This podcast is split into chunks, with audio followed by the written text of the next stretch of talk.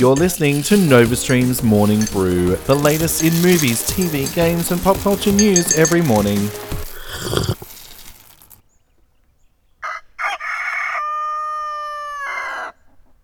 Good morning, welcome to NovaStream's Morning Brew. I'm your host, Alistair Lethal Leith, here to bring you the latest news for Tuesday, the 17th of July.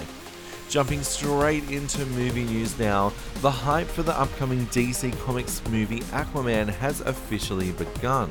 James Wan sent out a beautiful screenshot from the upcoming trailer via his Instagram page and set the internet tongues a wagging. IGN then released their interview and set visit, and to top it off, we then got a first poster, and it is a thing of absolute and incredible beauty. You can check all of this out via our Instagram page at NovaStreamAU. The characters for the upcoming DC Comics film Birds of Prey have been revealed, with Black Canary, Huntress, Cassandra Cain, and Renee Montoya joining the Margot Robbie film reprising her character Harley Quinn.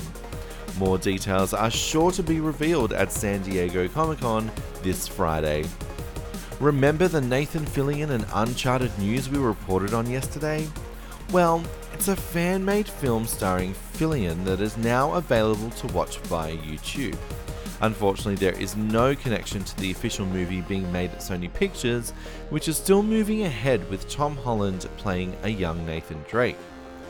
Can we please exchange Holland for Fillion and give the movie that fans actually want? You can catch out the fan made film via our Facebook page at NovaStream AU. Sony Pictures have confirmed that Zombieland 2 will be heading to theatres in 2019. The original film starred Emma Stone, Woody Harrelson, Jesse Eisenberg, and Abigail Breslin, and will finally get a follow up from the writers of Deadpool and Deadpool 2 and the film's original director, Ruben Fleischer. In gaming news now, Square Enix have revealed details about Final Fantasy's upcoming Monster Hunter World crossover.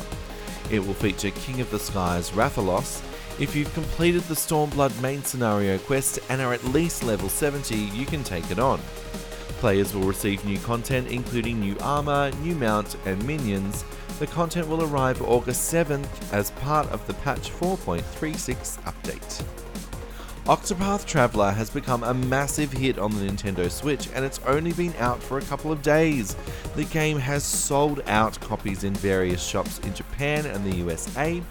Developer Square Enix have issued an apology saying, We are sorry some of the shops are out of stock. You can also consider the download version. End quote. In particular, Amazon Retail has sold out of the game our review of Octopath Traveler will be on our website very soon. That's if we can find a copy. Nintendo Labo recently launched a creators contest and the first winners have been revealed. The winners include a solar powered accordion, a coin operated candy machine with minigame, and a Legend of Zelda customized Toy-Con piano. The winners were in categories Best Decorated Toy-Con, Best Toy-Con Mod using Toy-Con Garage, and Best Original Invention using Toy-Con Garage. The next contest begins July 19th.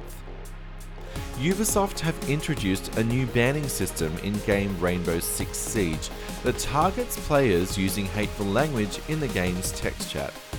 Their code of conduct states language or content deemed illegal, dangerous, threatening, abusive, obscene, vulgar, etc.